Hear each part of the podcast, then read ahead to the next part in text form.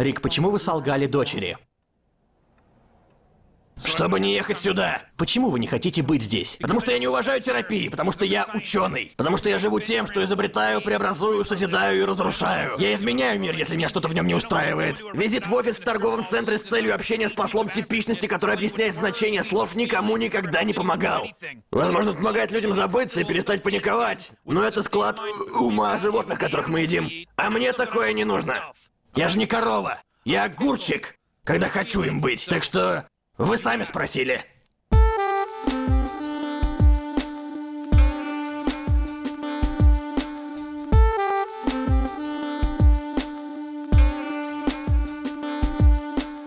А, Друзья, всем привет, с вами подкаст «Крысиное товарищество», 19 выпуск, с вами Лёша и Дамир, и сегодня у нас необычный выпуск, у нас сегодня гость Маша Лаврентьева, прекрасный и приятный человек, по- поболтаем сегодня. Маша, как дела? А, прекрасно, спасибо, что позвали. Э, Чувствую положительные вибрации районного ксино. Я сегодня чувствую себя несколько, не- ну, как непривычно, потому что обычно я задаю вопросы, а тут, я так понимаю, у вас ко мне какие-то вопросы. Ну, Мы, посмотрим. мы не задаем вопросы, мы просто общаемся. Прекрасно. можно расслабиться.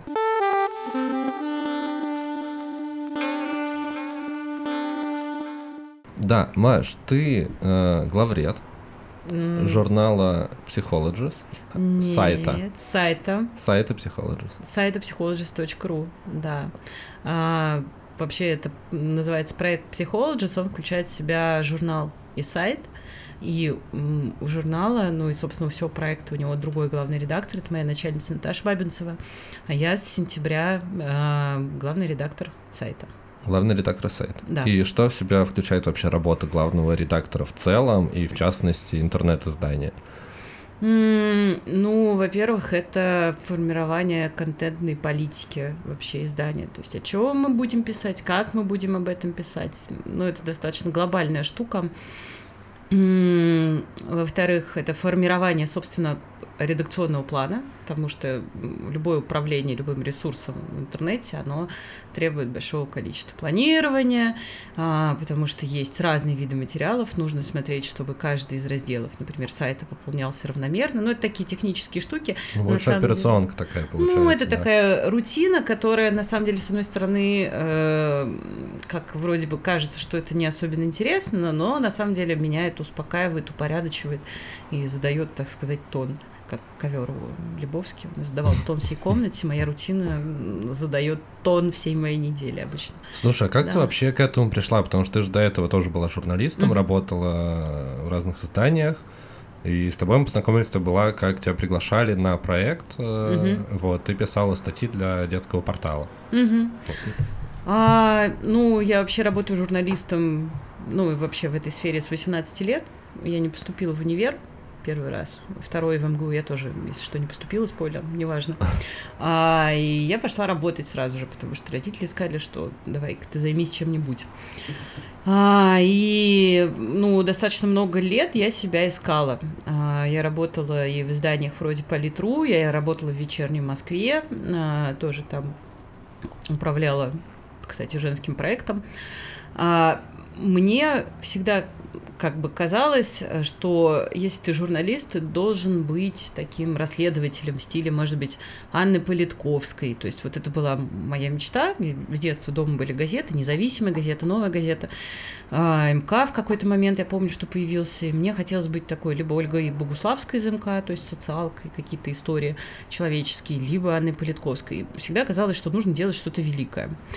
А потом, значит, между третьим и четвертым курсом уже в университете, когда я поступила, произошло некое очень важное событие. У меня родился ребенок. Мгм. У меня появился сын, я там вышла замуж. И в итоге я писала диплом в университете по теме с российские СМИ для родителей. Это был 2008, по-моему, год. Никакой теории на эту тему у нас не было. Я писала работу сама целиком, а, исследовала несколько изданий.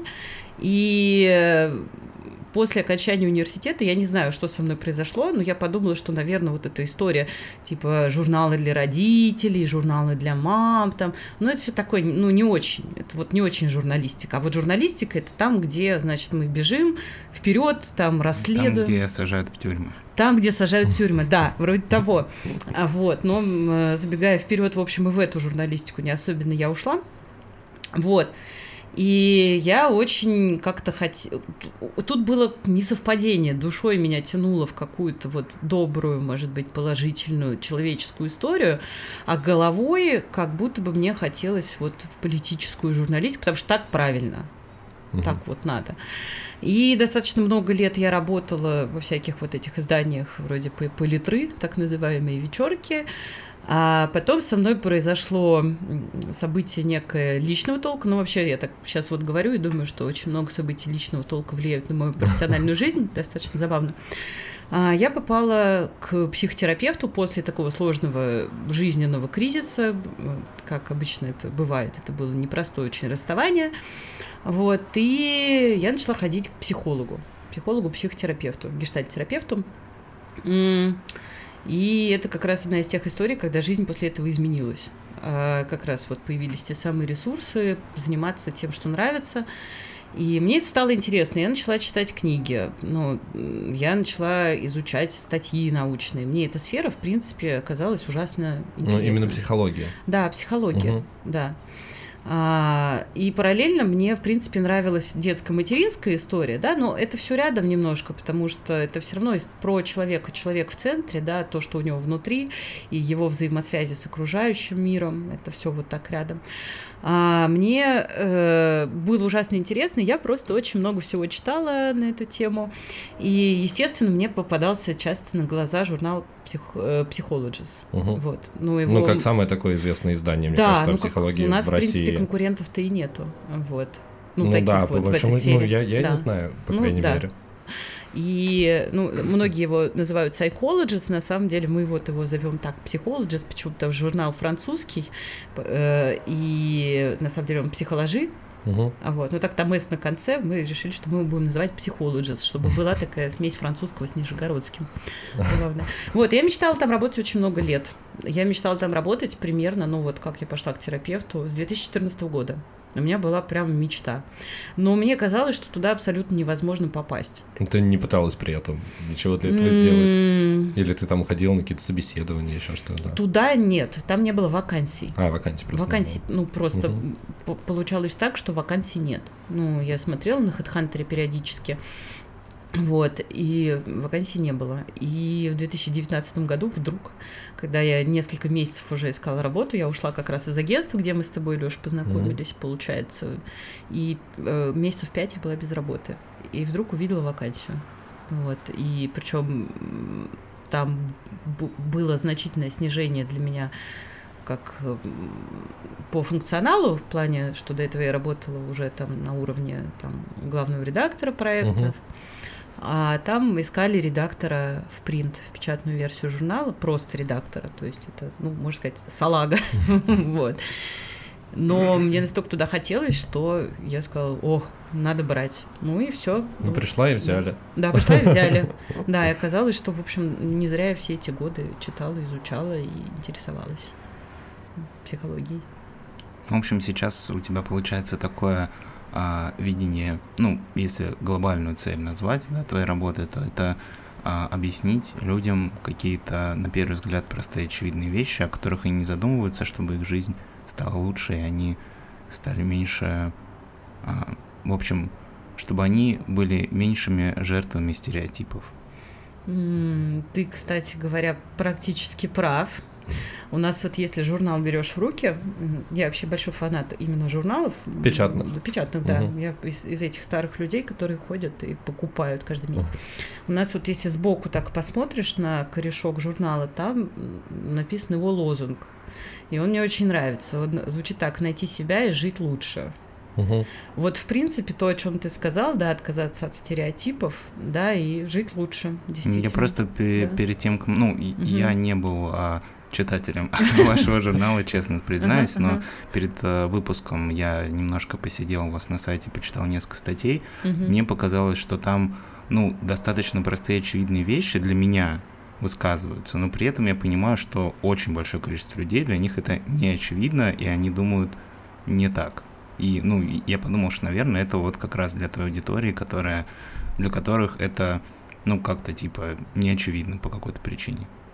А, да, и плюс еще есть такой момент, что повторение мать учения. Сколько бы мы ни сказали, например, о том, что э, хорошие отношения это те отношения, например, которые не надо скрывать, или там, где тебя не унижают, все равно будет э, очень большое количество ну, да, людей. Да, я как да? раз об этом, да, когда да, я открываю как статью, типа, как, э, как сохранить хорошие отношения, там написано из серии, типа, не оскорбляйте своего партнера, да. там, общайтесь, там, не бить друг друга. Я такой, окей.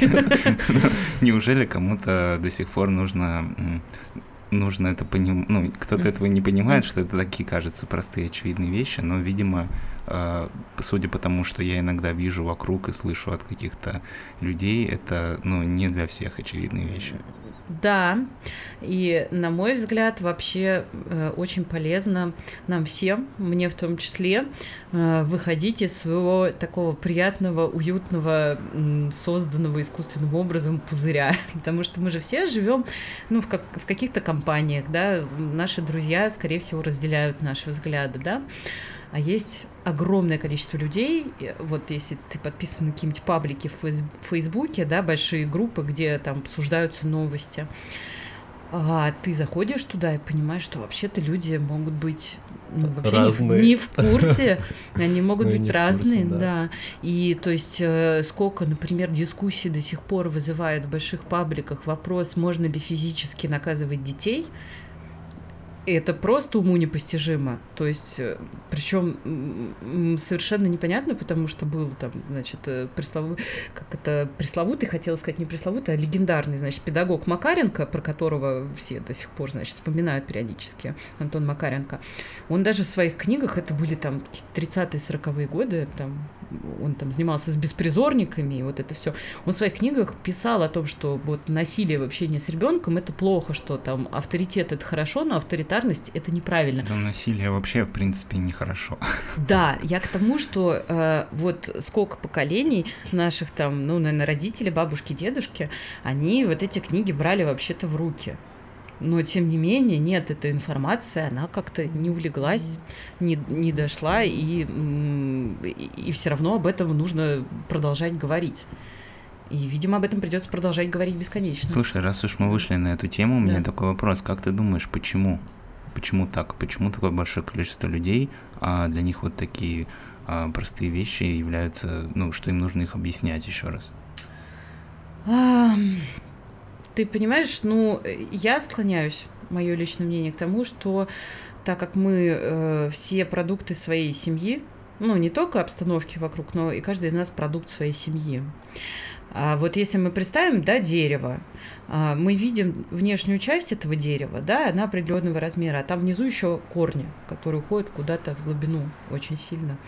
И мне кажется, что как раз вот этот накопленный опыт семейный, бабушек, дедушек, там, ка- каких-то там предков, да, нам его просто еще очень долго всем предстоит э, там как-то переваривать, что-то брать хорошее оттуда, а плохое убирать. То есть эм, на это очень много времени требуется, и нужна очень большая степень рефлексии для человека, для того, чтобы он понял, ну, вообще задумался о том, почему так плохо. Мы же все ищем простые решения. Шлепнул ребенка, да, как бы он вроде как прекратил тянуть руки в, там, в розетку, например. Ну как, вроде как сработало, да, это простое решение. Для того, чтобы отучить ребенка, если ребенок очень хочет лезть в розетку без насилия, да, как бы не запугивая, на это нужно гораздо больше ресурсов, не у всех они есть большинство людей в нашей стране живет не очень легко. Ты можешь задумываться о том, что как бы мне пойти к психотерапевту, если ты живешь ну, хотя бы в большом городе, у тебя есть какие-то лишние деньги на это, да, то есть это история такая. И ты должен еще отрефлексировать, что ты туда хочешь, что ты хочешь как-то жизнь изменить. Но если ты живешь, не знаю, там, в деревне под Красноярском, как бы у тебя и ресурсов меньше, и сил меньше, и денег меньше. Ну и возможности в деревне И Красноярском. да. может ну ладно, допустим, там интернет, возможно, уже провели, допустим, по скайпу, возможно, можно, но это же а, как бы, как у нас это называется, пирамида масла, да, пирамида потребностей масла. Все же Мгм. помнят, как она выглядит. Э, Там внизу далеко не вот это вот Ну да, внизу саморазвитие. там то, что ты должен поесть Да. и не умереть Да, и завтра. как- и пока у тебя не, удовлет- не удовлетворены э, вот эти вот нижние слои пирамиды потребностей, ты вот о чем-то более высоком, в общем-то, у тебя нет возможности задумываться. Тебе нужно думать, чем детей кормить. Да, без негатива к деревням из Красноярска. Если вы из такой деревни, вы это ничего не значит. Слушай, я лично очень, ну, я выросла в археологической экспедиции в Тульской области. Я выросла, ну, понятно, что это был только месяц в году, да, все остальное время ты живешь в Москве, но я очень с болью, сочувствием и с большой любовью отношусь к различным уголкам нашей Родины. И, в общем, надеюсь, что у всех все- когда-то уже наконец все будет хорошо. Слушай, у меня еще был вопрос. Есть же стереотип по поводу того, что, в принципе, вот ходить к психологу это отстойно и это неправильно. а Ну, он у есть нас- еще, ты хочешь сказать? Ну, во многом да. Ну, Ты люди, думаешь, что нет? лю- люди, с которыми я сталкиваются. Особенно, может Мгм. быть, это касается мужчин, которые такие все мускулинные. Вот, значит, я, если пойду к психологу, то значит, вот, я слишком слабый. Это не для настоящих мужиков плакаться по кабинету. Не, я, я правда, я во многом сталкиваюсь с людьми, которые говорят, зачем к психологу, типа, ты что, сам со своими проблемами не можешь разобраться. И это есть даже, ну, в Москве. Такое, н- такое, настроение. Такое дело. А, Мне очень нравится мысль э, такого замечательного. Сейчас Фредерик Перлс был такой. По-моему, это его мысль была про то, что человек попадает к психологу, приходит только в состоянии эмоционального, экзистенциального кризиса. Вот, то есть пока не долбанет, ты туда не пойдешь. М, Стереотип такой, естественно, есть. Я просто думала, что, допустим, вот, ну, этого сейчас меньше у людей, тех, кто помладше. То есть, если мои ровесники 35-40 лет, да, они, ну, правда, из а, ж- железных человеков, которые там справляются совсем сами, то мне кажется, что у людей, которым сейчас условно там 20-25 лет, вот это потихонечку отмирает, тем более, опять же, в больших городах. Ну, наверное, да. Ты Как- как думаешь? Как-то да. Не знаю, ну, у- возможно, у тех, кто младше, да, потому что они видят примеры того, как это Мгм. работает и как Мгм. это помогает, но не знаю.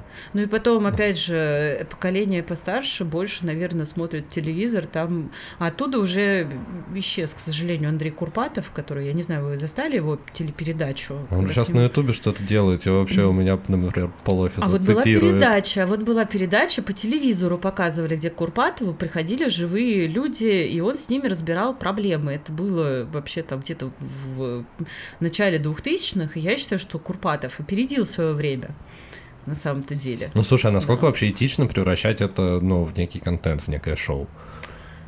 А, ты Тут знаешь, такой пространный вопрос. каждая школа психотерапии решает это по-своему. Ну, слушай, мне кажется, тут зависит от целей. То есть, если твоя цель как бы большее количество людей, а толерантность к психотерапии у них повысить, то это как раз хороший вариант. Тут Ну- проблема просто в том, что российский телевизор, он как зомби отвергает все живое от себя. Ну, есть такое, да, и я просто к тому, что поколение старше, оно не видит, оно видит меньше подобных примеров и меньше подобных героев.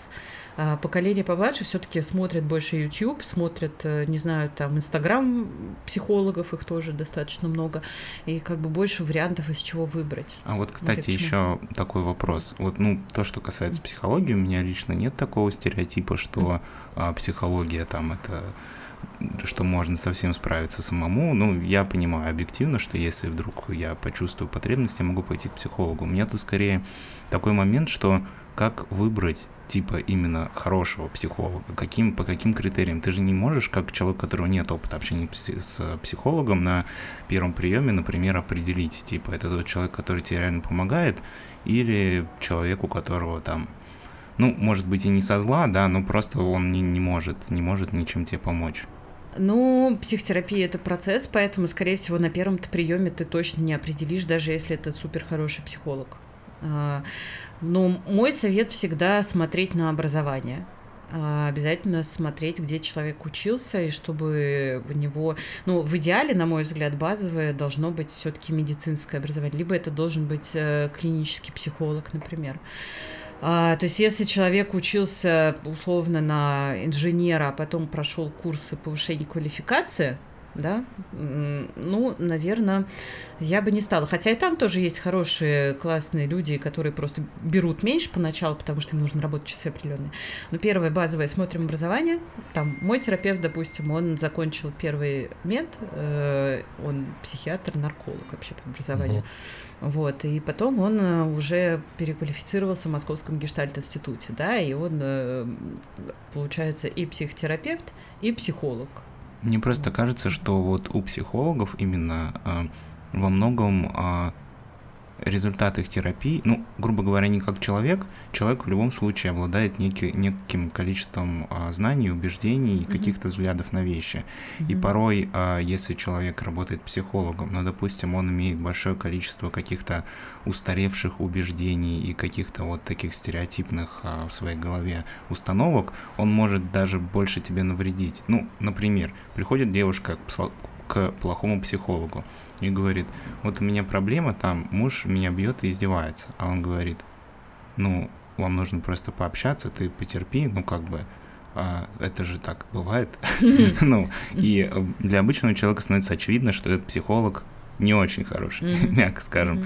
Но для человека, который никогда с этим не сталкивается, это может быть а, принято за чистую монету, и таким образом такой психолог просто усугубит ситуацию, которая уже есть. А, Смотри, психолог, ну, хороший психолог, работает с запросом. Если приходит к нему женщина и говорит, ну да, меня иногда муж бьет, но я бы хотела с ним при этом остаться, а, то психолог, как бы понятно, что он будет э, работать с ее душой, да, там, с ее как бы головой и приводить как бы в состояние, когда у нее появятся свои ресурсы, и она сможет осознать сама, что вообще-то это ненормально. Но если он ей скажет, дорогая, беги от него со всех ног, а, возможно, она от него убежит, от этого психолога, и больше не вернется. Потому что тут очень тонкий момент. Не потому, что психологу деньги нужны, да, и чтобы от него клиенты не сбегали. Просто если человек находится в критической ситуации, а ты ему говоришь, ну, пожалуйста, без спас-жилет прыгай в воду, а, большая вероятность, что человек не продолжит работу над собой. А про то, что терапевты бывают разные, и бывает, что установки у них разные, это действительно так. Мне кажется, что нужно искать, смотреть отзывы, кто чего пишет. Мой вариант — искать через знакомых. Ну, то есть мне, если, допустим, кто-то приходит ко мне, я всегда могу кого-то посоветовать. А, Когда я искала терапевта, у меня особо вариантов не было. Тогда еще не было такого сарафанного радио, как сейчас. Вот, и мне просто сестра посоветовала пообщаться с ее ну, на- знакомым. Вот, то есть с образованием она знала, что он психолог. Вот, и как-то все сразу сложилось. Но бывает так, что не сразу все складывается. То есть а, мне кажется, что если ты приходишь и уходишь после даже первой сессии а, в состоянии «мне вообще не помогло, и как бы это мне не надо», ну, можно посмотреть другую сторону, наверное, может, сторону другого специалиста. Потому что ты все проблемы своего времени первой сессии не решишь, они у тебя, допустим, копились 30 лет до этого. Ну да, это м, достаточно, мне Да. кажется, очевидная такая вещь, что это Да. не, не та история, которая работает за один раз. Да, конечно. Ну, э, слушай, ты знаешь, очень много людей, которые себя позиционируют вот в Инстаграме, есть даже в Ютубе э, люди, психологи, которые говорят, что у меня вот я нашел чудесный способ. Ну, это как везде, просто спекуляция вот, начинается. пожалуйста, три сеанса и, ну, максимум пять. Вот. Она, заряженная вода, осталось только попить. да. Кнопка, просто нажми ее, и все будет хорошо сразу. Жених богатый, дети хорошенькие. Кнопка отправки доната. Вроде того, да. У вас есть, кстати, донаты, нет? А, Пока нет. Пока нет. Мне кажется, это то направление, в котором стоит развиваться. У нас еще не столько много людей нас слушает. Вот, поэтому те- терапевты, слушай, они правда бывают очень разные. И я не думаю, что есть единый рецепт, как раз и навсегда найти хорошего. Но пробовать стоит, и стоит доверять своим внутренним ощущениям. То Ну есть да, я думаю, так или иначе, это все равно в какой-то веке индивидуальная штука. Абсолютно. Есть случаи, когда н- вот, допустим, трем людям подходит этот терапевт, а четвертым он возьмет и не подойдет. И он его как-нибудь так быстренько обесценит, да, и больше к нему не придет никогда. Бывают такие случаи, и тут не угадаешь. Терапевт может быть, э, не знаю, может он тебе каким-то образом напоминает э, жестокого отца твоего. Тогда тебе нужно пойти к терапевту женщине, например, ну, чтобы такого вот не было. Слушай, у меня еще вопрос был. Э, есть же много разных школ, направлений, и может быть что-нибудь, что тебе ближе. Ты называла, что работаешь с гештальт-психологом, вот, и как конкретно психологи, которых я знаю, там пара муж и жена, они как раз гештальт-психологи. Да? Вот, да. Э, и могла бы ты рассказать, э, какие тебе ближе, может быть, и почему? Потому что там же все, некоторые там лезут только в детство и в какие-то причинно-следственные связи гештальт, насколько я знаю, там тема в том, что в разговоре ты сам про себя все понял, типа того, ну там больше такая дружеская история. Ну, нас, на, насколько я понял по рассказу этих ребят. А, ну, как сказать, наверное, наверное, в той или иной степени почти все лезут в детство. А, и в любом случае, ну, есть, например, краткосрочная терапия, э, которая решает проблемы, может быть, ну, менее глубоко, да, без там глобального вот этого вот залезания осмысления, но это тоже прикольная штука. Мне ближе всего, честно говоря, гештальт как раз э, терапия. И э, почему? Потому что, правда, есть ощущение, ну, появляется вот это ощущение, что ты сам хозяин своей жизни. И хороший терапевт, он тебе дает очень парадоксальный взгляд на то, что с тобой происходит. Угу. А, мне, в принципе, все направления интересны. Мне очень нравится там э, психоанализ, в частности, юнгианский психоанализ. Я на него так издалека смотрю. Там очень здорово. Не приближаясь особо. Я, я так, я как-то вот смотрю, пока туда не захожу, но мне интересно. А, есть такое понятие тень. А, я не знаю, знаешь ты что-то про это, Леша, или нет? Где-то что-то слышал. Ну, это некая наша неуловимая часть. Питер Пенни же была тень. Питер Пенни Которая была тень. от него оторвалась. Конечно, да, да конечно, да, вроде того. Вот, видишь, то, что ближе. Это некая наша неуловимая часть. А, мы туда обычно записываем все наши качества, которые нам не нравятся. Там, вот э, мы отрицаем себя, например, злого, или отрицаем себя расстроенного, или отрицаем себя бессильного. А, но на самом деле это не отрицательные качества, а как бы просто другая наша сторона. Вот как понять, что у тебя, как бы, тебе стоило бы поработать с тенью? Вот тебя что-то в другом человеке ужасно бесит. Я знаю, что тебя особо ничего в других не бесит. Ты вообще... Ну, персонально меня, да. Да, вот. Или наоборот, ты смотришь на какого-то человека, думаешь, ух ты, господи, мне бы вот, вот то, что у него. И это как раз некие проявления тени. Вот Э, собственно, я очень хочу как-нибудь сходить на какую-нибудь либо игру, либо на мастер-класс по работе с тенью, потому что там скрываются очень крутые потенциальные творческие возможности. Вот как раз юнгианский психоанализ, он очень, ну, как бы здорово э, с этой штукой работает. Вот, с отрицаемым в нас. Звучит очень интересно. Интригующе, но да? сложно, да, интригующе. Сложно, да. Слушай, я тоже не могу сказать, что я суперспециалист, и, честно говоря, не повторяла виды, как это, методы из школы перед тем, как надо было предупреждать. Вот, но, в принципе, я просто скажу, что мне очень симпатичны юнгианцы, мне очень симпатичен гештальт, потому что гештальт хорошо работает с кризисными состояниями, очень быстро дает облегчение. А, причем ты можешь прийти на сессию, ты приносишь, например, какую-нибудь историю одну, через пять минут вдруг вы, ты понимаешь, что вы разговариваете вообще о другом. Как в нашем подкасте. Да, как в нашем подкасте. Ну, я поняла, да. Это у вас, да, у вас тут гештальт-подкаст. Да, гештальт-подкаст практически. Вот, замечательная штука. И что мне еще? Мне еще очень нравится экзистенциальный анализ. Вот, мне Про кажется, это я не слышал. Но это, мне кажется, гуглить надо всем. Вот, просто Хорошо. эта история такая тоже полуфилософская. В общем, мне нравятся способы, которые работают радикально и быстро, а с другой стороны, мне нравятся способы, которые с залезанием в темные глубины. Мне все нравится. Слушай, еще вопросик. Э, да. У меня есть такое ощущение, что многие люди, которые ходят к психологу и говорят, что вот, мне это помогает, я работаю психологом, им э, не нужна конкретно терапия, им скорее прикольно просто поболтать с знакомым человеком и выговориться. Потому что, ну, то, тоже многих там знакомых наблюдаю, которые пользуются э, этой штукой, и они как бы не могут сформулировать, над чем они конкретно работают, что они конкретно делают. Ну, типа, для меня это выглядит так, что они действительно приходят и просто болтают о таких вещах, которые они не могут обсудить там с друзьями, с семьей по каким-то причинам.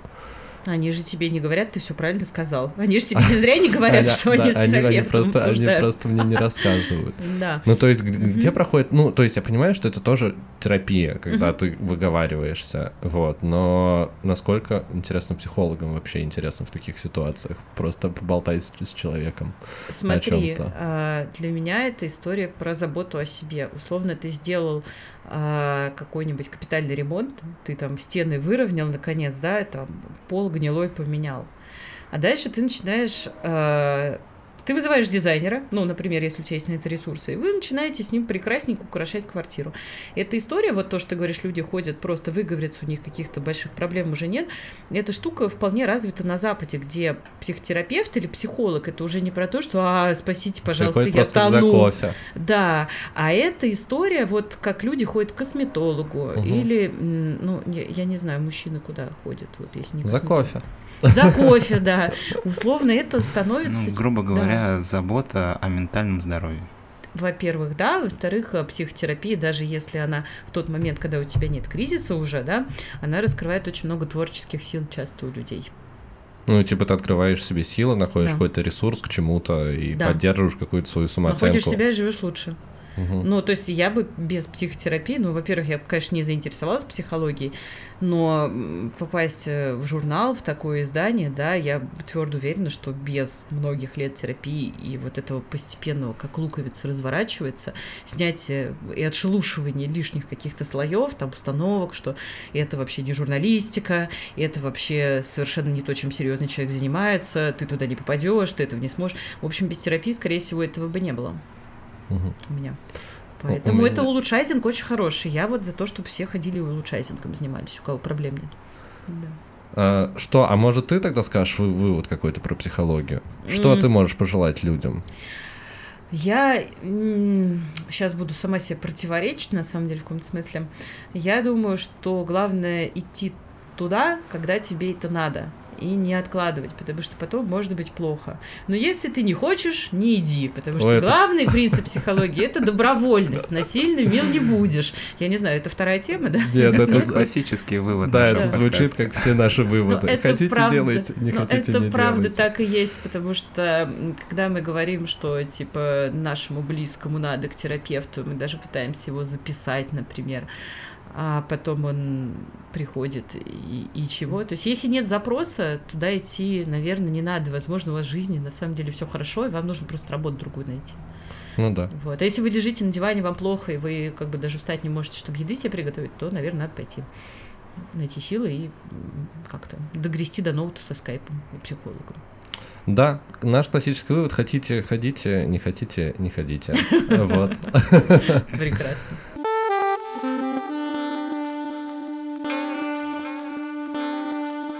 Сегодня мы обсуждаем фильм «Крупная рыба», э, фильм 2003 года, жанр фэнтези, драма, мелодрама, режиссер Тим Бертон.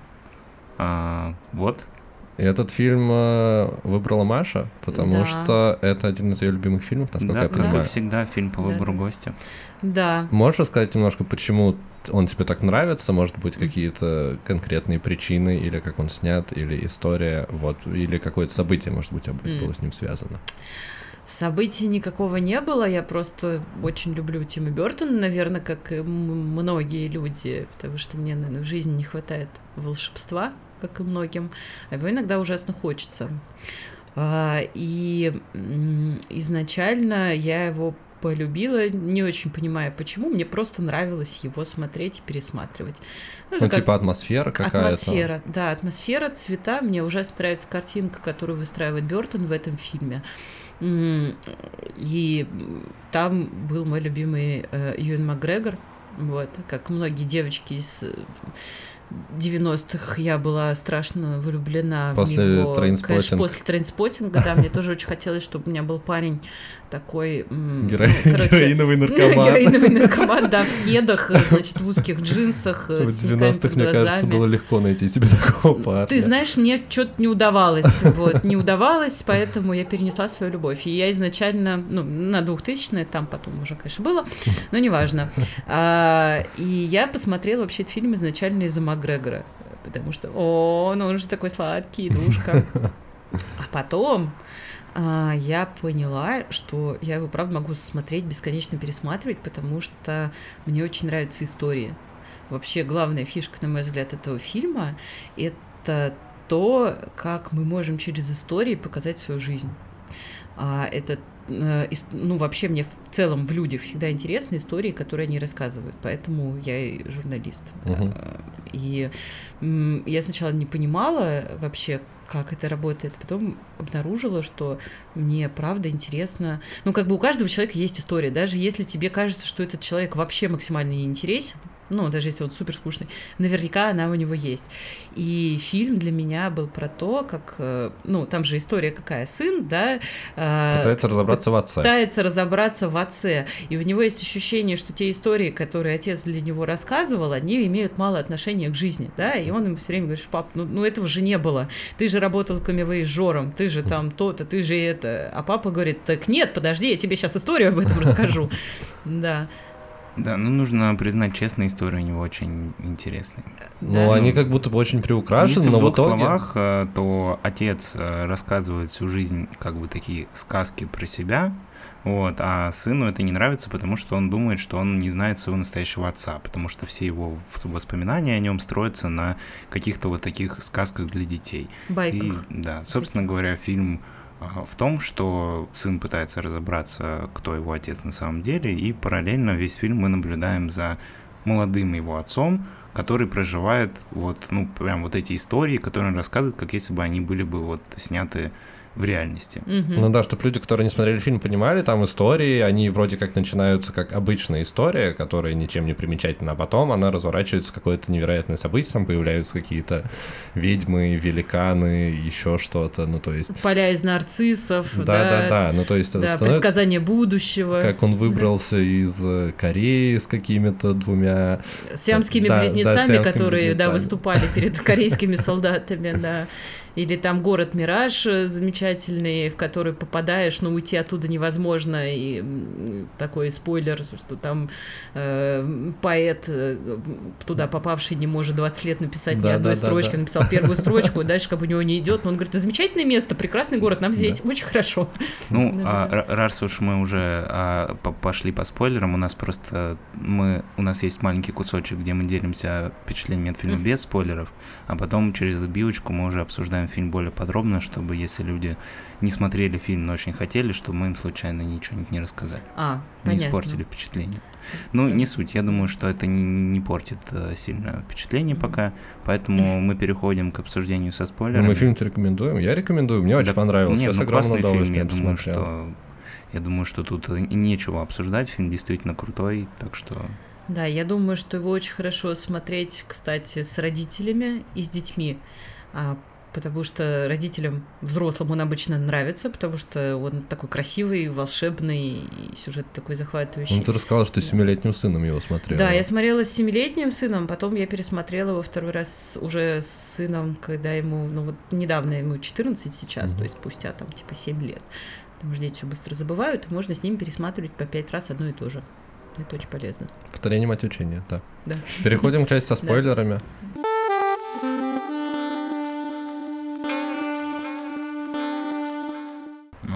мы будем, ну хотя мы в принципе рассказали про что фильм, я думаю, что более подробно не стоит останавливаться на сюжете. Если какие-то детали будем сейчас затрагивать, то, соответственно, расскажем. Мне просто кажется, это из тех фильмов, которые очень сложно пересказывать вообще. Потому что когда ты начинаешь его Ну, пересказывать. будет очень долго и скучно просто. да, это Ну, звучит очень ду- скучно. Я не думаю, что мы будем пересказывать, Мгм. можно в целом поделиться. Ну, например, такой первый вопрос. Э, смог ли главный герой достичь э, свою цель? Ну, то есть Мгм. узнать отца? Ну, то есть в итоге, как, как там получилось, что когда он приезжает уже к нему на похороны, Мгм. э, он... э, Ну, все Ну, его истории под- похороны? Он его- подтверждаются. Прово- провожаю. А, ты про самый конец? Да, про самый конец, что он приезжает к нему на похороны, на которых присутствуют все герои из истории отца. Мгм. И то есть мы как бы можем понять, что все его истории, они вроде как правдивы были. Мгм. А, но при этом, когда отец умирает в больнице от э, рака, у меня сложилось ощущение, что он себе ну, свою смерть ну, не так видел. Мгм. Вот, потому что тоже ему сын уже начинает рассказывать историю про то, как он умер. И оно как будто бы не совпадает. Ну, то есть я вот до конца не понял, что тут... бы- Что хотел сказать автор? Да, Слушай, что мне кажется, автор. что а, просто у, у сына был конфликт в том, что он дум... ну, он хотел узнать какую-то правду, какую-то фактологию, типа, что вот происходило на самом деле, а куда он, ну, а в итоге это он своего отца узнал через то, что он принял вот эту его позицию, что он на вещи смотрит по-другому, что он этот мир видит по-другому, и что в этом он и есть. И приняв его и рассказав, ну, ему последнюю историю про него, вот в таком формате, в котором он э, рассказывал все свои истории, он, грубо говоря, своего отца понял и принял. И в этом как бы конец, что сын хотел узнать как бы вот, ну, биографию, да, там, в каком году ты поступил в институт, там, в каком закончил такую историю. А на самом деле его э, познание отца, оно заключалось не в датах и не в событиях, а именно в том, как он видит этот мир.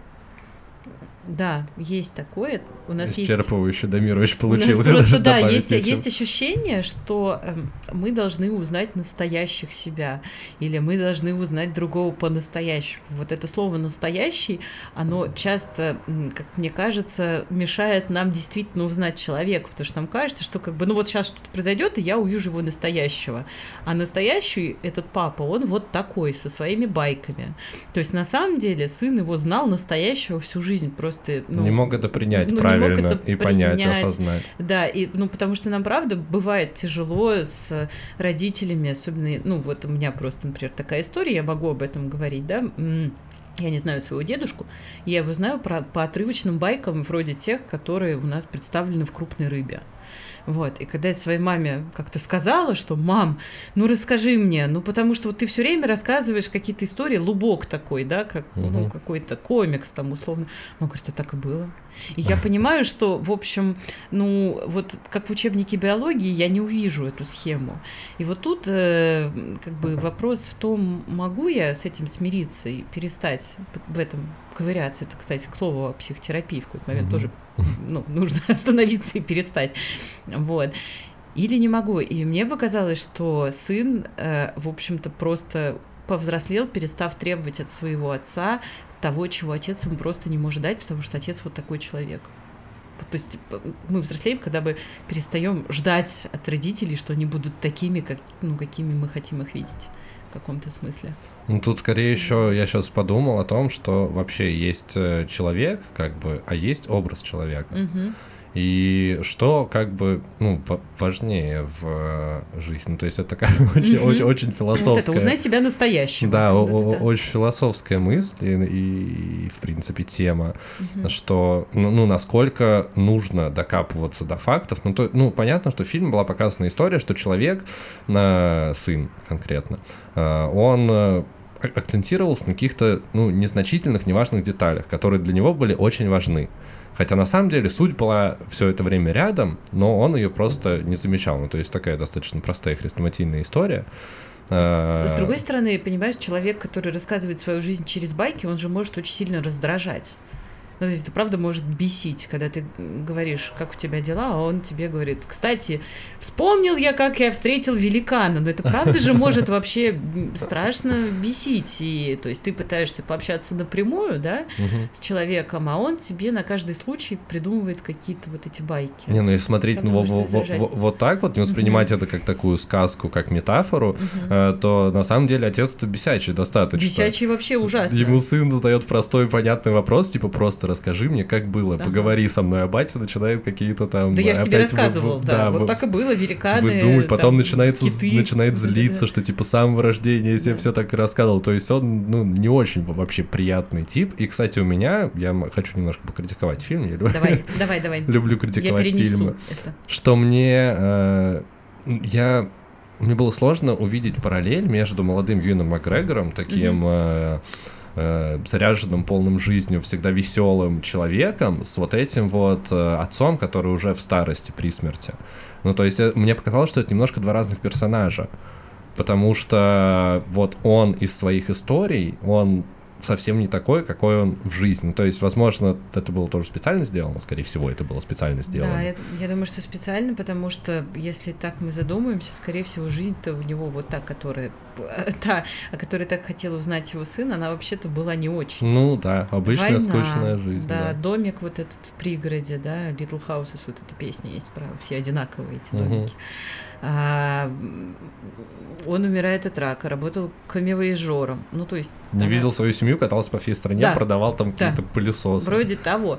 То есть э, я думаю, что для него это придумывание истории, это была такая целительная абсолютно штука. И правда, он в своих историях это лучшая версия его самого. Ну, на мой взгляд. Ну да, мне кажется, там даже по цветокоррекции видно, что есть, ну, исто... фильм делится на две части. Ну да, Одна да, да, часть Да, типа да. Выдуманные фантастические истории, а вторая часть это Реально. реальная жизнь. Да. И при этом вообще-то есть и общее у этого молодого Блума и у Блума пожилого. Ну, мне так показалось, что он сохранил страшное упрямство. То есть уже главная черта, про которую все время Да, говорят, что я тут- все но я был очень упрямым. Я вот пошел туда, и мне было интересно, и я поперся. И мне кажется, что к старости он страшное это свое упрямство вполне сохранил. До последнего стоял на том, что все его истории правда. Он отказывался есть вот эту вот там то, то чем его пытались кормить. А, он э, настаивал, значит, на том, что там в больницу не хочет, условно, да? Как бы. Мгм. То есть вот это он сохранил, такое ядро какое-то. Мне было личности. очень жалко персонажа, которого он в своих историях э, выставлял своим типа антагонистом всегда. Вот этот вот чувак, которого он всегда в школе Ага. был лучше, чем он, потом он у него невесту Ага. увел, вот, и я такой, типа, блин, это же про... И потом он еще умер от того, что у него сердце остановилось, пока он в туалете мастурбировал. Мгм. Вот, ну то есть он увидел с- свою смерть, и я, я, сейчас уже думаю, что, типа, возможно, э, в его реальной жизни был такой герой, который во всем лучше, чем он, какой-то его там сверстник. И он через свои истории вот это вот как-то э, так все перевернул, что, типа, на самом деле я круче, чем он, хотя он, типа, больше и сильнее.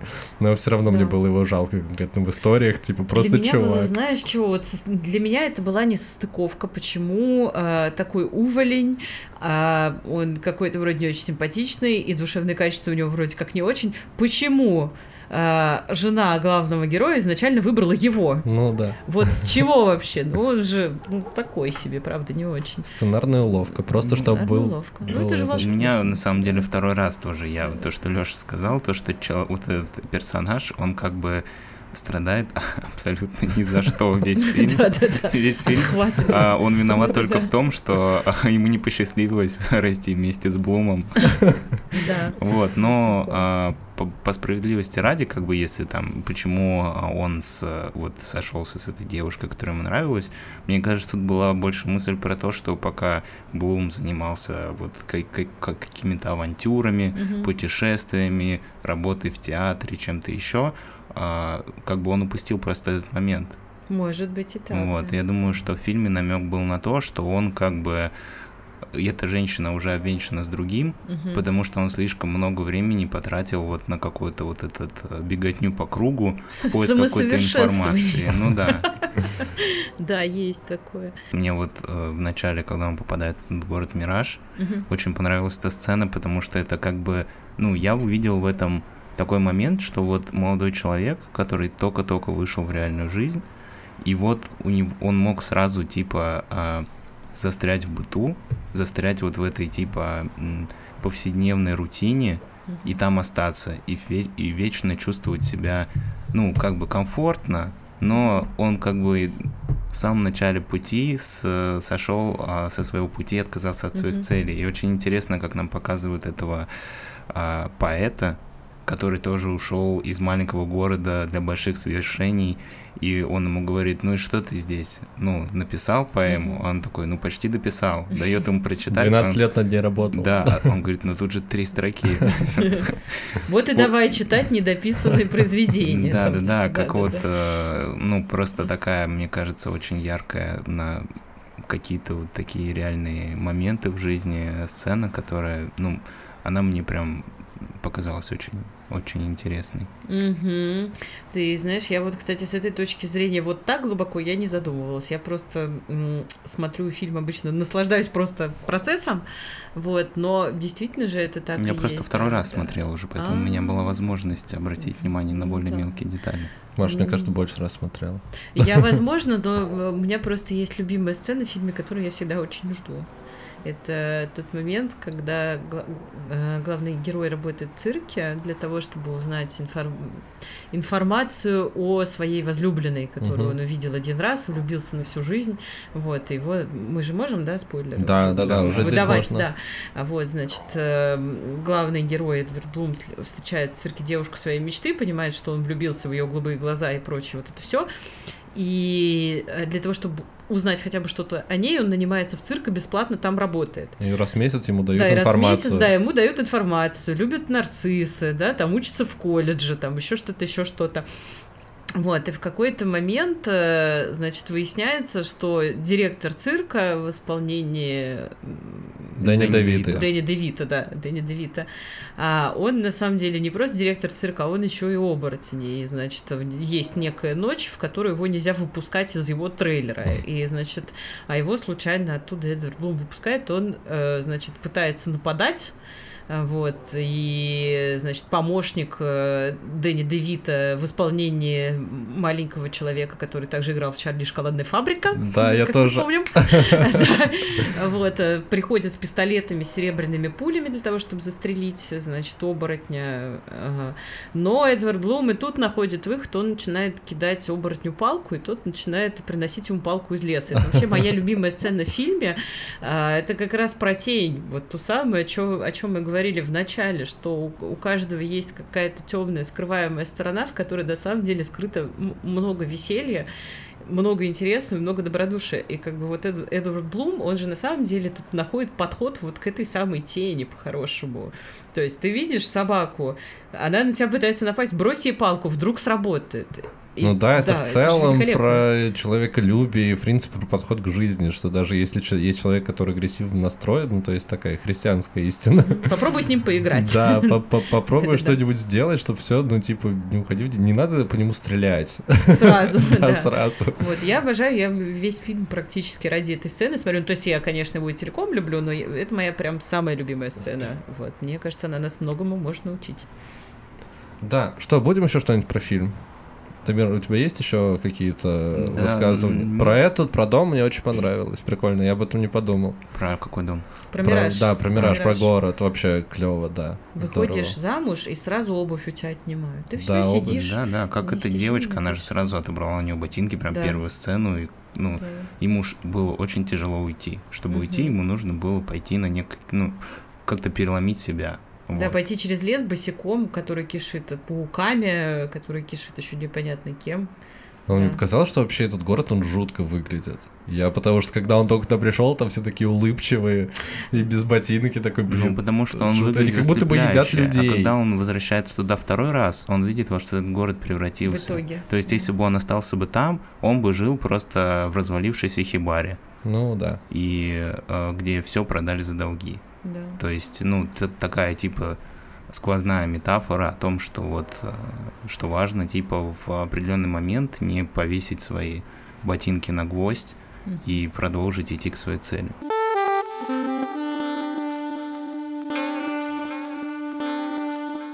Да, третья тема у нас достаточно широкая, обширная и, по крайней мере, мне до конца непонятная, хотя, мне кажется, в процессе записи предыдущих двух мы что-то уже начали такое ковырять. Э, Маш, ты хотела поговорить про важность вообще историй и рассказывания историй. Мгм. Э, насколько это интересно и насколько это вообще влияет на жизни людей и меняет наше отношение к тем или иным событиям. И мне кажется, это можно также завернуть в твое вообще журналистское какое-то, в твою журналистскую историю, вот, что ты пошла в журналистику, потому что тебе это было интересно. Э, давай начнем с того, что ты вообще хотела в этой теме обсудить. М. Ты знаешь, у меня не было какого-то четкого плана вообще, что, что можно в этой теме обсуждать. Но просто мне кажется, что люди э, правда недооценивают истории, которые происходят рядом с ними. А, и, но классно бывает, когда история становится чем-то в твоей жизни важным и даже определяет твою профессию. Просто со мной именно так произошло. А, я очень любила сказки в детстве. Я не знаю, вы любите сказки вообще? Да. Ну, да, да, я их люблю и племянникам, например, рассказывать. И вообще, я, мы, у нас была, по-моему, тема про фантазии. Вот, и вообще фантазировать очень прикольно и здорово. Ну, я думаю, это имеет отношение, в принципе, к рассказыванию истории сказок. Ну, я не знаю, мне сложно сказать насчет сказок, потому что мне некому читать сказки. Ну, в детстве Ну, мне нет, не про нравились сказки, я думаю, это, в принципе, про такое отношение фантазийное к историям, которые ты рассказываешь. Типа того. Ну, просто сказка это такая законченная штука обычно. А, Я просто, у меня была в детстве любимая книжка, называлась «Сквозь волшебное кольцо». Это был сборник э, английских, шотландских, ирландских, не только сказок, а еще и легенд, ну, таких литературно адаптированных. И я знаю, что у многих моих ровесников эта книжка тоже была любимой. Она была издана на такой желтой бумаге Мгм. а, в мягкой обложке. Там были смешные небольшие рисуночки. Это какое-то начало 90-х. Вот, я э, свою книжку, к сожалению, дала почитать, почему уже во взрослом возрасте, и у меня ее заиграли, поэтому мне пришлось новую покупать, значит, на Авито я нашла и ужасно радуюсь по этому поводу. И э, в целом а, мне очень всегда нравилось рассказывать истории. Ну вот когда дети играют с куклами, девочки, когда играют, да, они часто придумывают какие-то сюжеты.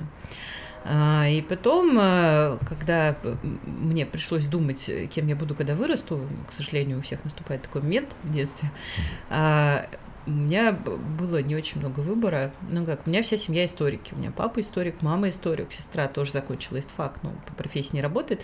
Но тем не менее, у нас в семье нужно было быть историком. Вот. А я абсолютно не тянула. У меня не хватало мозгов на все вот эти причинно-следственные связи, и еще там был страшный ужас под названием «Запомните...» э, Периодическую пере- таблицу? Да, ну Как там это? эпоха дворцовых переворотов, например, если кто-то помнит, что это Да-да-да. такое, да, там с разницей в два года миллион примерно людей, все друг друга радостно крошат, и, в общем, все это вот так вот. Для меня все это было ужасно, и было понятно, что туда я не пойду, а куда было абсолютно непонятно, потому что я не могла нащупать вообще очень долго, что, что мне нравится, в принципе. Мне казалось, что мне что-то вот нравится, но я очень быстро остывала.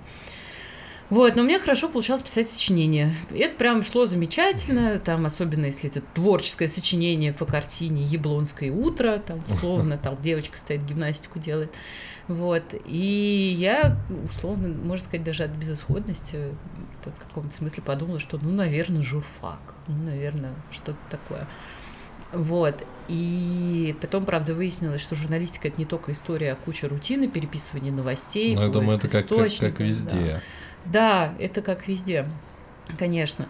Но э, сейчас я очень четко ощущаю, что вот эта детская любовь к сказкам, к законченным историям, в которых мы можем поставить точку, она меня в итоге и привела в журналистику. То Мгм. есть, э, принципе, чем занимаются, например, порталы вроде такие дела, они рассказывают истории. Они говорят о социальном явлении каком-то, да, через историю конкретного человека. Который... Ну, слушай, тут, например, для меня всегда очень сложно разобраться в объективности того или иного. Мгм. Ну, типа, почему я, например, не читаю никакие там новости, статьи, ничего. Я стараюсь себя от этого ограничить, э, потому что для меня люб- любое, любая статья — это как бы через призму человека, который ее написал, и человек, который ее отредактировал и так далее. Ну и то есть тут мы говорим скорее о понятиях э, и категориях того, что э, тебе ближе. Ну, то есть ты можешь Ну. разделять взгляды того человека или не разделять. Вот. Смотри, тут все просто. Объективность есть в новостных лентах, лентах агентств.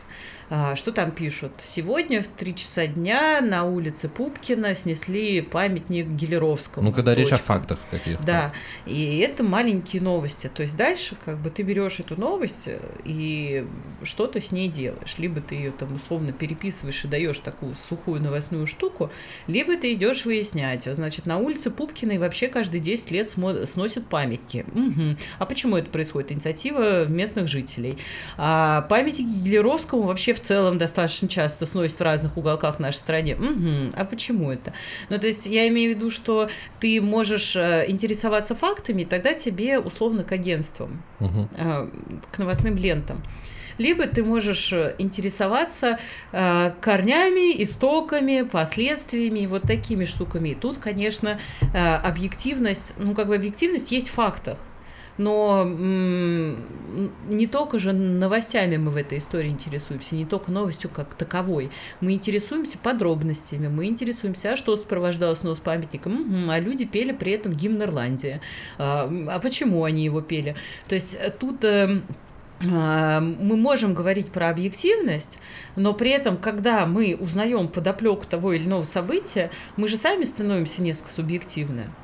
И, ну, да. Да, то есть 100%. от журналистики часто требует объективности, и э, достаточно сложно, ну, по моему мнению, быть совершенно нейтральным, если Мне ты кажется, работаешь это невозможно. Это невозможно. Не достаточно сложно. Вот невозможно. вчера как раз тоже спорили там с, в Телеграме с моими коллегами по там, одному благотворительному фонду, э, и мне пришел в голову такой образ, что если ты не имеешь своего мнения, да, вот говоришь, журналист не должен иметь свое мнение, а в чем тогда твоя функция, кроме того, что ты ходячая печатная машинка? Вот, как сказала еще одна девочка, диктофон на ножках.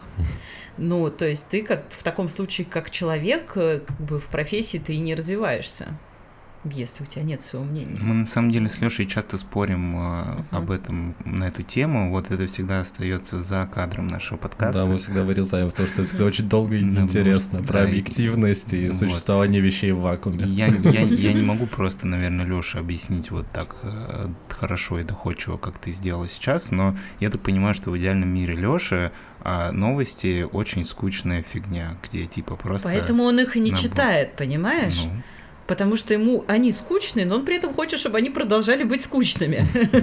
Понимаешь, парадокс какой. Ну, так, и что? И ты хочешь, чтобы они были скучными? Нет, ну, ну тут на самом деле эта вся история, про которую сказал Дамир, это скорее про политические новости а. и всю вот эту вот mm. социальную, гражданскую ответственность и вот это вот все. Мне просто не хочется в это лично погружаться. А, ну так-то тут тогда вопрос решен, просто погружаться не хочет. Не-не, просто Лёша под своим нежеланием туда погружаться пытается продать то, что ничего нет объективного, ни в а. чем нельзя быть уверенным, и что все под вопросом. Там пакет взлетел. Прилетел черный пакет. Причем вверх. Это черный лебедь. Да, и то, что... И поэтому как бы нет смысла вообще погружаться в информационную повестку, потому что ты никогда не можешь знать, кто прав, а кто нет. И что это все типа настолько сложно, что в этом нельзя разобраться. Ну и, собственно говоря, я правильно сказал? Ну, плюс-минус, да. Все так и есть. А, ну, это вопрос вот этой эпохи постправды, когда любой факт может быть повернут тем или иным образом, и, и все равно люди, которые читают новости, им либо близка эта интерпретация, либо нет. Ты же все равно держишься там своих убеждений, условно, или там чего-то такого, своих представлений о прекрасном. А, совершенно, понимаешь, если бы все были одинаковы, ну, если все подавали новости под одинаковым со соусом, это была бы вообще, ну, это было бы полное отсутствие свободы слова, во-первых, потому что это может быть только в тоталитарном государстве, когда все новости одинаковые, интерпретируются одинаково. Во-вторых, ты хочешь определенности, это нормально, ты хочешь контролировать процесс, а его контролировать невозможно. Ну, как бы у Ирины Хакамада есть клевый образ, про, э, она говорит про то, что у нас вот эта эпоха перемен, в которой мы все живем, и либо ты э, плаваешь и тонешь там, как можешь, либо ты на серфе по волнам скачешь. Вот тут то же самое, как бы либо ты страдаешь от того, что ты не можешь дойти до конечной точки вот этой новости, да, понять, что вот здесь правда, а здесь неправда. Либо ты говоришь, окей, ну я почитаю еще, мне интересно, мне эта точка зрения близка, а это не близка. Ничего вот такого, что правда, кроме того, что кирпич вчера на голову упал твоему соседу, да, условно. Ну вот, вот тут есть объективность. Все остальное мы живем в таком информационном пространстве, что как бы кирпич могли инопланетяне подсунуть, а могла дворничих тетя Даша туда специально положить. И как бы можно от этого страдать условно, а можно не забить и не страдать. Просто, на мой взгляд, э, при необходимом желании и количестве затраченного времени ты можешь так или иначе разобраться в информационной повестке и понять, что, скорее всего, правда, что, скорее всего, неправда, и какую-то свою гражданскую позицию сформировать. Вот. А Леша отказывается формировать свою гражданскую позицию, основывая на том, что типа правды нет и все, в вакууме. Да, но это неправда. Вот, и, собственно говоря, об этом мы с ним часто спорим. Да, А, я почти, поняла. почти в Поэтому каждом выпуске. поэтому- я решил об этом Тоже сказать. поднять, да, аккуратно. Ну, Лёш, хороших новостей нет у меня для тебя, потому что то, что правда для меня, будет неправдой для другого человека. Но ориентироваться на факты нам никто не мешает. Поэтому я и ориентируюсь сухие. только на факты. Лента И новостей тебе в помощь. Вот, и также, не знаю, там, сайты местные. там. Не знаю, просто с Лешиным подходом можно дойти до того, что ты не можешь верить ничему, что ты не видел своими глазами. А своими глазами ты не видишь почти ничего, а, соответственно, ты просто загоняешь себя в такой а, экзистенционный Информационный- нигилизм, когда ты просто, а, ну, ну, я не знаю. Ну, кому... Леша нормально с этим живет. Ну, Лёш нормально с этим по жить. кайфу, да, Очень многим людям совершенно нормально э, с этим Ну, просто для меня это скорее как, типа, есть э, некая реальность, которая происходит. Ты можешь а, на нее смотреть, ее видеть и понимать, а можешь зажмурить глаза и не смотреть на нее. Ну, для меня позиция Лёши это вот выбор зажмуриться и не видеть а, ничего дальше своего подъезда. Ну, если Лёша в этом хорошо, мы же его не заставляем, понимаешь, как бы жить представляешь, как часто по-другому. Дамир меня пытается заставить. Да, ну это вот э, всем, всем к терапевту осознавать свои границы, там, называть свои возможности. Ну, и, э, как- Но я движим да. той великой целью, что когда все откроют глаза, то мир вокруг нас начнет меняться в лучшую сторону. Чем больше А, людей зажмуриваются, тем а, сложнее а, этот мир как-то изменить, а, ну, изменить, чтобы в нем начало происходить больше хороших новостей, чем плохих. я ну, потому что, согласна. чтобы а, зло процветало, добру достаточно просто ничего не делать. Да, и это так. И тем не менее, иногда людям бывает очень больно открывать глаза. Условно, когда там, мы возьмем пример из терапии простой, да, а, человек, например, после пяти лет терапии приходит к своим родителям и говорит, ну, мама, ну ты же меня в детстве била. Мама говорит, нет, ты что, такого не было, тебе показалось. Она это говорит, а, возможно, не потому, что она, как у нас сейчас принято это называть, токсичный человек, а потому что вполне может быть, что ей ужасно больно. И, ну, вот откроет человек глаза, а ему компресс там никто не наложит на вот эту открытую рану. И часто такое отрицание, оно про самосохранение, а не про то, что вот человек из вредности что-то не хочет знать. То есть большинство читателей психологи, они же не идут к психотерапевту, они накладывают как бы компресс вот такие небольшие, мы им даем волшебный костыль, как бы, да, и им там становится легче в каком-то смысле. Может быть, им не надо идти к терапевту и вот подобные проблемы как бы обсуждать. Да, им плохо, но в своем болоте все равно привычнее. Но согласись, что если они наберутся смелости и пойдут к психотерапевту и откроют глаза на свои проблемы, то они уже смогут с ними что-то делать, и их жизнь станет лучше после этого. Да, но это знают люди, которые через это сами прошли, а те, которые еще там, они этого не знают. То есть я согласна с тем, что жизнь не то, что станет лучше, жизнь станет другая, она станет э, более понятная, и э, она легче сильно не станет. Ты, наоборот, пог- поглубже, будешь Ну, чаще за- зависит от да, масштаба там. твоих проблем. Конечно, вот, и тем не менее, вот как бы э, анекдот, помнишь, там рассказывали про это, про солнце и про программиста, когда к программисту приходит А, да, я знаю. сын и говорит, папа, почему там солнце садится, да, там м, встает там, там на, на востоке, садится на западе, да, или как там это было. Вот. Я суть не помню. Я Ну, помню, что я его том, что слышал. да, м, э, да, папа ему отвечает, сынок, э, ну раз это работает, значит не трогай. А, Вот. да-да-да, пока работает, не да, трогай. пока работает, не трогай.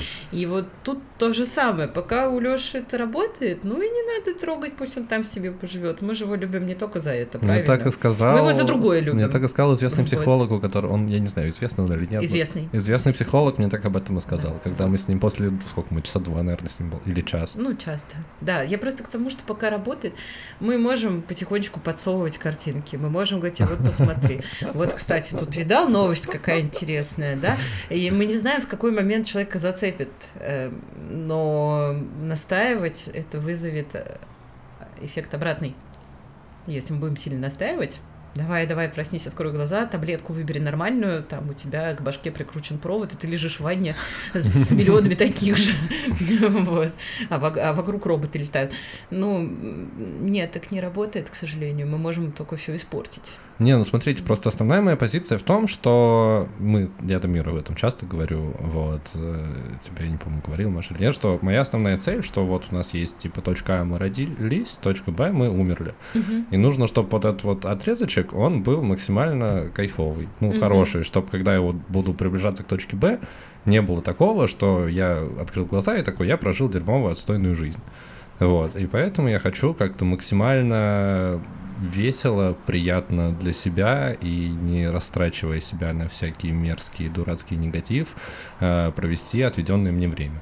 Ну, типа, чтобы мне было кайфово, окружающим меня людям было кайфово. Я сторонник того, что развитие идет через кризисы, что без кризисов развития не бывает. Это как раз история про продраться босиком через лес с пауками.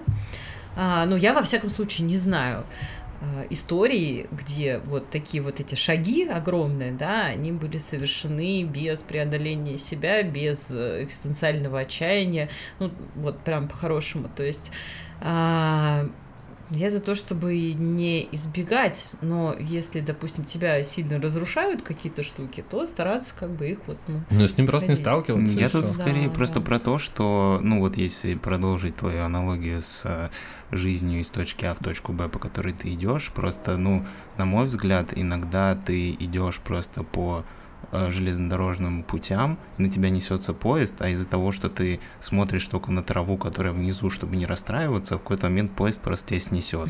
Ну, потому что ты выбрал на него не смотреть, хотя ты мог его увидеть и сойти в сторону. Но ты как бы решил, что жучки на рельсах, они красивее, чем поезд, который летит на тебя. Ну, это, знаешь, как две позиции. Условно жить в состоянии обороны, ну да, готовиться, там, хочешь мир, готовься к войне. Либо жить э, как-то вот расслабленно, по-другому. Я не знаю, как лучше. Для меня просто я не могу выбрать, потому что моя жизнь изначально другая. У меня нет выбора, мне его никто не оставил. Да? И моя жизнь это а, история про кризис преодоления, как бы между ними гармонию, но как бы все равно потом кризис, преодоление и так далее. Вот такие ступеньки. Вот, наверное, просто все мы очень разные. Может быть, э, поезд свистнет, и кто-то спрыгнет с полотна в последний момент. Вот, э, я понимаю, что мой взгляд на вещи, да, он тоже обусловлен очень сильно, ну, тем, как складывалась жизнь в стране, там, в семье и так далее. То есть по-другому у меня не будет. У Лёши другой абсолютно опыт. Короче, Это ну, всё. ос- основное, да, месседж, что все люди просто разные. Ну, да, и другого ничего сказать нельзя, к сожалению, да. По, сути. Мы не можем хотеть от Лёши того, чего он не может дать. И в принципе мы. Каждому да. по потребностям, каждому по Я возможностям. могу и Ну, ты можешь. У хотеть. тебя с ним такие отношения. Я вот как бы даже если захочу... Просто я могу. вижу в этом потенциал. Ну, и когда я вижу людей, Да, мне очень приятно, что ты видишь во мне Я потенциал. Я просто, когда я вижу, что человек, ну, настолько уже а, закрыл глаза, зажмурился и закрылся от реальности, что с ним бесполезно разговаривать, Ты перешел на то я... Нет, нет, то я просто не разговариваю. Просто поскольку я вижу, что есть потенциал к тому, что ты можешь а, посмотреть вокруг и увидеть реальность, поэтому я и продолжаю идти разговор. Если это было бы бессмысленно, на мой взгляд, и мы бы с тобой больше об этом не говорили никогда. Ну, в принципе, да, вы бы закрыли эту тему. Ты подожди, пока у него кризис среднего возраста начнется, мой тебе совет. А как бы в этот момент ты появишься Да. словами, а я же говорил. Сразу с решением. Вот. А может, и с решениями. Ну, Но я боюсь, что решение у всех индивидуальное, Конечно. к сожалению. С готовым решением вряд ли я смогу им помочь. Ну, мы вообще, мне кажется, наш, наш смысл, как бы, как бы, если мы с кем-то дружим, просто быть рядом в те моменты, когда мы нужны, условно. Вот. Ну, я говорю про, критич- про критический момент, потому что ну, я говорю не про повседневную историю, когда тебе просто интересно с человеком, ты поэтому с ним дружишь. Вот, условно, быть рядом это вообще лучшее лекарство от всего.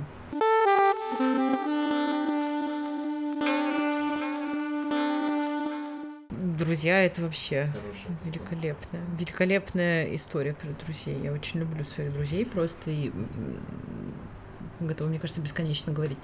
И вообще, я думаю, что мой скилл это то, что я знаю толпу людей, и если была профессия знать всех и всех между собой коннектить, я была бы вообще супермастером этой профессии. Вот. Блин, ну, хотя нет, слушай, всякие продюсеры занимаются такой историей. Да, но это все-таки узкое. Я знаю э, людей из очень разных сфер, совершенно непонятно, когда кто кому пригождается. Но это бывает. Вдруг. Можно организовать свою фирму по связыванию людей с друг с другом и брать за это комиссию. Шибари! Простите, пожалуйста. Простите, не сдержалась. Ну, либо Тиндер. Тиндер тоже связывает людей с друг с другом. Мне очень нравится идея. э, Есть приложи- приложение такое, по-моему, Breakfast. Вот, как раз там знакомая девушка им занималась. А, Там можно найти человека, с которым можно позавтракать. М. Вот. То Блин, есть завтрак очень клевый формат вообще, Скажи, встречи с друзьями. Да, же. обожаю. Да, и мне кажется, это гениальная идея. То есть там э, люди регистрируются по рекомендациям, насколько я помню, изначально так было. Вот, и ты можешь просто найти себе компанию, ну, просто незнакомого человека, не обязательно не романтическая эта история, а просто вот компанию позавтракать вместе там где-то и поболтать.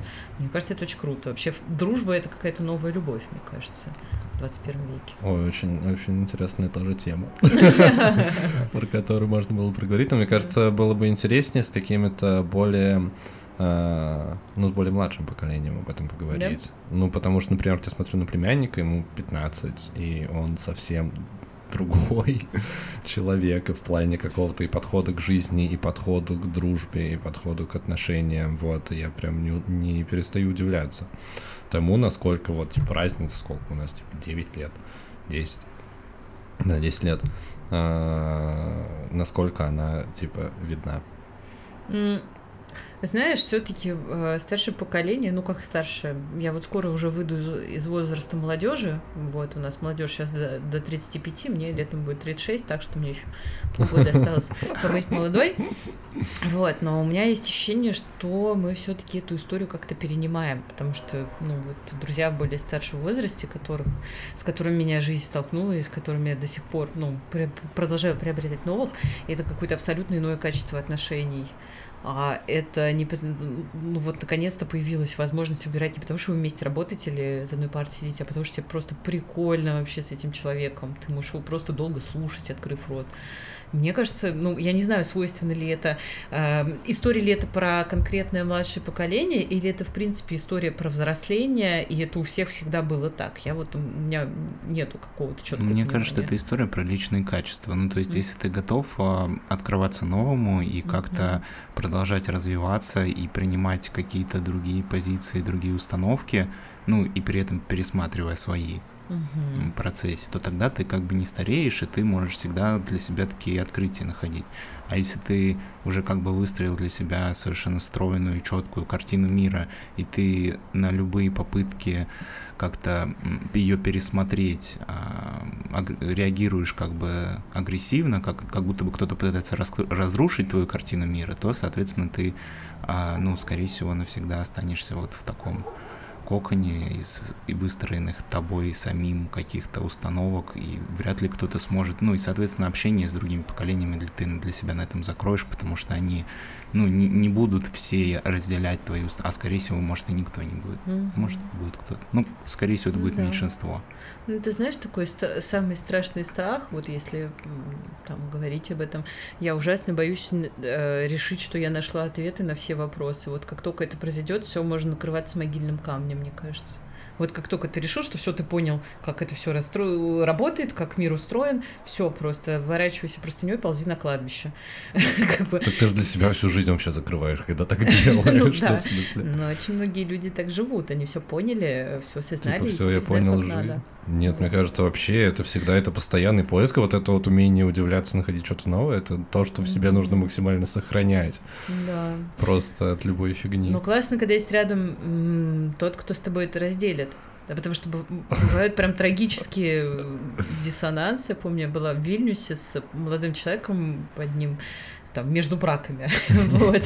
И Вильнюс совершенно чудесный город. Я не знаю, были вы в Вильнюсе, нет? Шикарное абсолютно место, он вот как раз волшебный. То есть вот если крупная рыба понравилась, надо ехать в Вильнюс. А, э, эм, А там же электроника снимали, по-моему. А, там Насколько вообще, я помню. ну, Я там, просто принципе, обожаю любили электроника. снимать фильмы, которые как бы, как, как и на Западе вот должно было выглядеть, потому что там же старый город, очень симпатично. А про Мгм. электроников я, честно говоря, не знаю, там снимали или нет. По-моему, там. Ну, может Но быть. это не точная Ну, в общем, там очень много в Вильнюсе всякой прикольной фигни. Например, э, ты идешь э, по подворотням, по подворотням, а вдруг на стенке висит прилепленный на углу фарфоровый чайник, потому что там магазин чая. Вот. Мгм. И, или, например, если ты попадаешь в творческий, там есть такой квартал, э, Ужупис называется район. Там живут всякие художники, у них есть своя собственная конституция, очень смешная. Вот, и ты идешь, идешь, там гуляешь, а в арке ангел висит медный, такой очень красивый. Или там э, как раз тоже рядом с Ужуписом, э, там такая, там река течет, и такая каменная кладка, и на ней русалка. Вот. И я в Вильнюсе все время ходила удивлялась, и дергала, значит, как ребенок за рукав, и говорю, смотри, чайник на стене, смотри, там русалка, смотри, ты видел этого ангела, видел, видел. И я понимала, что человек рядом со мной такой, ну, типа, окей. И мне было ужасно обидно, я себя чувствовала, правда, как ребенок, который вот увидел какую-то волшебную, прекрасную штуку, и никто не может с ним эту радость разделить. Ну да. Вот. Да, да, да. И я прямо мечтаю, чтобы, ну, все вот это видели, то есть, может быть, э, как-то реагировали на это. Потому что очень страшно, когда ты не можешь такие штуки разделить с другим. Вот. Что я скажу. Но все а мои очень, очень, очень сложно да, таких людей найти, которые сохраняют всю такую историю. Да, По опыту да. полутора лет без женщины я могу сказать, что очень сложно найти женщину, которая будет вот так же э, реагировать на такие штуки. А также радостно наслаждаться жизнью вокруг себя. Замечать всякие мелочи. Не просто. Да вообще не да, просто. это А мы сейчас в отношениях еще Но мне кажется, что, а, может быть, есть кто-то, кому это не надо, вот, ну просто главное вовремя определять, Да Нет, ну, ну просто в принципе это фигня, вот то, про что ты сказала, когда человек рядом с тобой э, не разделяет какие-то твои моменты, которые для тебя важны, это как бы уже сразу ставит крест. Ну, типа, это так же, как чувство юмора в отношениях, это супер важно. Ну, на мой взгляд, потому что если вы не можете вместе пос- пос- пос- посмеяться над чем-то, вы просто не совпадаете в чувстве юмора, то это как бы хреново. Похихикали и баиньки. Простите, пожалуйста. Не могу- Не могу молчать. Просто у меня есть такая особенность, я помню миллион э, крылатых выражений, фраз, пословиц, поговорок, и вот сегодня меня отпустило, потому что, мне кажется, у меня коллеги вскрываются, я очень люблю, а, значит, э, не знаю, что-нибудь, кто-нибудь говорит, там, не знаю, возьмите, возьмите карандаш, а я сижу и говорю, возьмите карандаш, ветер северный, ну, то есть, как бы, я постоянно встраиваю какие-то слова в какие-то цитаты из песен, вот, мозг так работает, собой очень сильно утомляет, но сегодня у меня отрубился этот скилл, Не знаю, мне кажется, хорошо. прикольно. прикольно, но Ну, иногда этого может, много может, просто может, может надоедать немножко Может окружающим надоедать, да, людям, да. потому что я, например, Да. всегда каламбурю любую. Вот с, с песнями, кстати, вообще Тоже всегда так? у меня, да. Вот, Я понимаешь? когда слышу такой, так это же прям песня, он прям по ритму Вот, подходит. И, причем, вот, если бы да. это про себя такой, типа, окей, отметил, но я это озвучиваю еще всегда. Лёш, как хорошо, что мы с Да. тобой э, вместе работали в разных кабинетах, потому что люди рядом сошли бы с ума, мне кажется. Они, конечно, терпеливые там Постоянно. все. Потом начинаешь что-то напевать, еще себе под нос, все такое. Да, да. Это Тяжело нам. супер. Тяжело нам жить в этом мире. Но весело. В мире скучных людей. В мире скучных людей.